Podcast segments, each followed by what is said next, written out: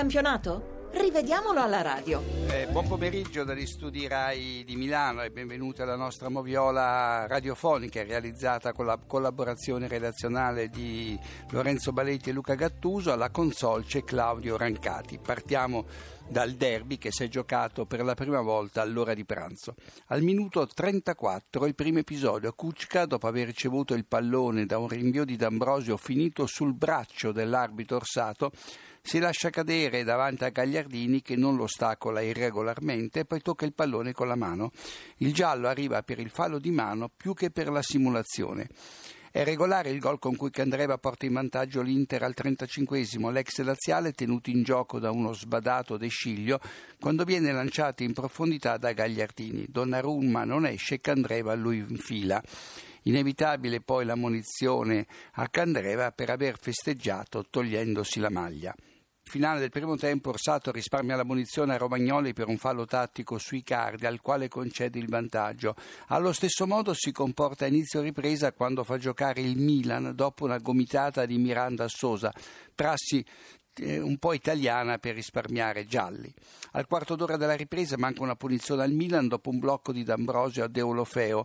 Lo spagnolo si lamenta ancora più con veemenza due minuti più tardi quando finisce a terra nell'area avversaria sulla pressione di D'Ambrosio, braccia e spalla, che si concretizza proprio sulla linea dei 16 metri, ma qui ha torto. Il Milan riduce le distanze a 7 minuti dalla fine con Romagnoli che in spaccata anticipa la difesa nerazzurra, ma è decisiva la deviazione involontaria, si intende, di D'Ambrosio che beffa Andanovic. Al minuto 51 e 38 secondi, sugli sviluppi di un angolo, Zapata segna con una mezza girata al volo il pallone tocca la traversa, entra in porta e viene ricacciato inutilmente da Medel e gol.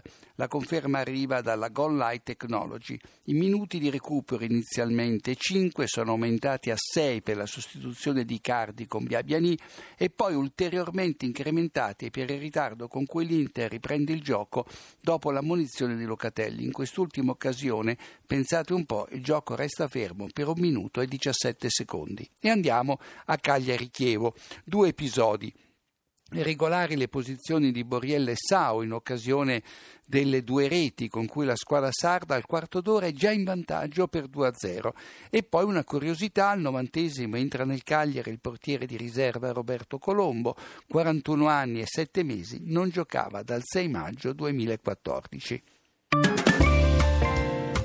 e andiamo a Firenze dove l'Empoli si è affermato per 2 a 1 frenando la rincorsa all'Europa della Fiorentina che fino a oggi pomeriggio non aveva mai perso in casa.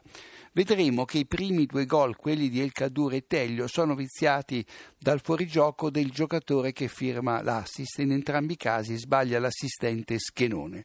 E andiamo in ordine cronologico. Tiam viene pescato in fuorigioco, c'è di poca al quarto d'ora quando sbaglia una facile palla gol. Al ventiquattresimo Bucca le respinge da distanza ravvicinata, ma con il braccio largo in posizione sospetta un tiro di Saponare. Qui manca il rigore ai Viola. L'Empoli passa in vantaggio al 36esimo con un tapin di El Caduri che devia in rete un cross di Tiam malamente respinto da Tatarusano, ma Tiam scatta in fuorigioco sulla destra senza che l'assistente intervenga. I Viola pareggiano al 64esimo con Teglio servito da Borca Valero. C'è una deviazione di Veseli, ma soprattutto c'è il fuorigioco di partenza dello spagnolo che non viene ravvisato dall'assistente Schenone. Al 91esimo l'Empoli passa in vantaggio su rigore con l'ex Pasquale. L'arbitro Mazzoleni, su indicazione dell'addizionale calvarese, punisce un intervento di Borca Valero che sposta forse, sottolineo forse, il piede destro di Pucciarelli con il piede sinistro. Le immagini non sono chiare, diciamo rigore generoso. Al fischio finale l'arbitro espelle Kaninic per proteste e Kaninic salterà la prossima partita casalinga con l'Inter. E ora andiamo a Marassi, dove Genoa e Lazio hanno chiuso sul 2-2. Chissà perché l'arbitro Maresca, mal assistito dall'addizionale Minelli, non punisce con rigore l'espulsione al 24esimo il fallo da ultimo uomo di Bordisso che blocca Parolo in possesso di palla con il braccio sinistro sul collo e lo colpisce poi con la gamba sinistra sulla gamba destra. Niente rigore alla Lazio e mancato rosso a Burdisso, ne fa le spese immobile ammonito per proteste. Questo poteva essere un episodio che in grado di cambiare il canovaccio della partita. E anche il primo dei due rigori negati alla squadra biancoceleste, il secondo si verifica al 42esimo, protagonista ancora Burdisso che con la gamba destra blocca l'ingresso in area di Keita colpendo al basso ventre. Il rigore arriva comunque al 46esimo, provocato dal solito Burdisso che respinge di braccio un tiro di Anderson, plateale, Biglia segna sulla respinta di Lamanna. Al 58esimo la Lazio reclama un altro rigore dopo una caduta in area di Keita sgambettato alla Laxalt, ma è il laziale a cominciare l'azione fallosa tirando la maglia dell'avversario, solo che l'arbitro, lo ricordo, Maresca di Napoli non fischia niente, né prima né poi. Inzaghi protesta in modo veemente e viene espulso. La stessa sorte tocca poi a Juric per un fallo, giustamente fischiata all'Axalta. I due allenatori seguono insieme la partita dal sottopassaggio. E infine Simeone atterra nell'area laziale ma si lascia cadere dopo un normale contrasto di spalla con Lukaku. Più simulazione che altro. Di corsa a Palermo dove non si sono visti gol. Ma al ventiquattresimo la squadra di Donadoni si trova con un uomo in meno per l'espulsione di Pulgar che protesta oltre ogni limite dopo un contrasto normalissimo con Enrique a metà campo. Enrique tocca pallone prima e gambe poi. Domanda, ma ci si può far chiacciare per una robetta di questo genere? Per il Bologna è l'undicesima espulsione del campionato. Al 36 la squadra emiliana va in gol con Gastaldello che mette dentro un tiro di Torosidis respinto malamente dal portiere Fulignati, ma l'arbitro Banti annulla, giustamente, perché il difensore è in fuorigioco. Ed eccosi al successo della Juventus a Pescara con la doppietta di Higuain. Al secondo della ripresa Montari stende di Bala, costretto a chiedere la sostituzione, leggera distorsione alla caviglia destra, al suo posto Sturaro, per il Ganese la giusta munizione. A due minuti dal novantesimo Coda mette giù Manzokic al limite dell'area abruzzese, solo giallo perché l'attaccante stava defilandosi verso l'esterno.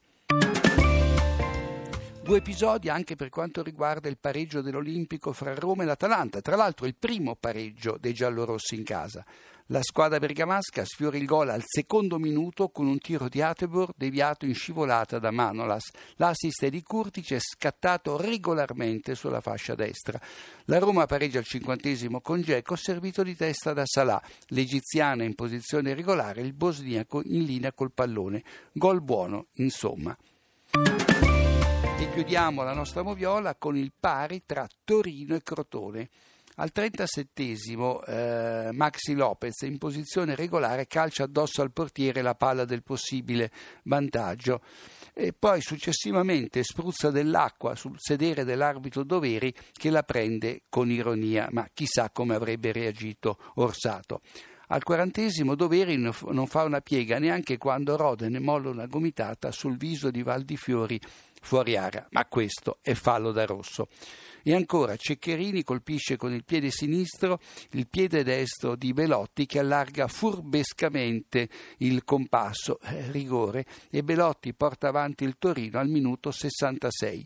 Simi pareggia un quarto d'ora più tardi, anticipando Carlao senza compiere gioco pericoloso e l'avversario che abbassa la testa e al limite compie lui gioco pericoloso a proprio danno. Allora è tutto per le partite che si sono svolte fino ad oggi, manca Napoli-Udinese e l'arbitro sarà Massa d'Imperia.